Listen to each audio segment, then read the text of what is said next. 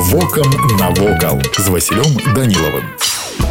Вітаю вас паважаныя сябры у слуцку комплекс паштовай станцыі быў узведзены з цэглы і дрэва паводле узорнага праекта 1846 года пабудавалі яго на правым боку шашы на выездзе з горада ў бок брэста ў другой палове 1840х гадоў якраз да 1847 было канчаткова вырашана пытанне набыцця слуцкай дзяржавай з прыватнай уласнасці князя льва витгенштейна верагодна пасля гэтага на тэрыторыі старога слуцка і была пракладзена новая дарога шаша бо зроблены до 1840 года в опіс горада які рыхтаваўся ў сувязі з продажам яго дзяржаве новай дарогі яшчэ не згадвае а прыводзіць пералік вуліц у адпаведнасці са старой планіроўкай фронтам комплекс станцыі павернуты да дарогі яго архітэктурная кампазіцыі сіметрычная галоўны корпус што знаходзіцца пасярэдзіне уключае памяшканне для наглядчыка афармлення дакументаў месца для падарожнікаў Па яго баках сіметрычна пастаўлены два аднолькавыя флігелі. Адзін для фурманаў, другі выкарыстоўваўся як кладоўка для захавання неабходных у гаспадарцы прылад. Будынкі злучаны між сабой мураванымі сценкамі з уязнымі брамамі. За імі прамавугольны двор, які некалі быў брукаваным і меў пасярэдзіне калодзеж. З тылу комплекс замыкае П падобны гаспадарчы будынак, у якім у свой час знаходзіліся стайні, паветка для фурманак, захоўвалася палілася сена. Усе пабудовы аднапавярховыя, пакрытыя вальмавымі дахамі іх фасады апрацаваныя пілястрамі. Па рангу слуцкая станцыя адносілася да трэцяга класа, які патрабаваў, каб пры ёй на стайні мелася 18-19 коней. Лічба гэта магла карэкціравацца, напрыклад, звесткі за 1865 год прыводзяць, што на слуцкай станцыі мелася 25 коней, а службу пры ёй неслі 9 фурманаў. На працягу другой паловы 19 19 стагоддзя значэнне паштовых станцый паволей змяншалася ў сувязі з пашырэннем сеткі чыгуначных дарог і развіццём тэлеграфнай сувязі. У наш час луцкая паштовая станцыя з'яўляецца помнікам архітэктуры позняга класіцызму і знаходзіцца пад аховай дзяржавы. Вось і ўсё, што хацеў вам сёння паведаміць, а далей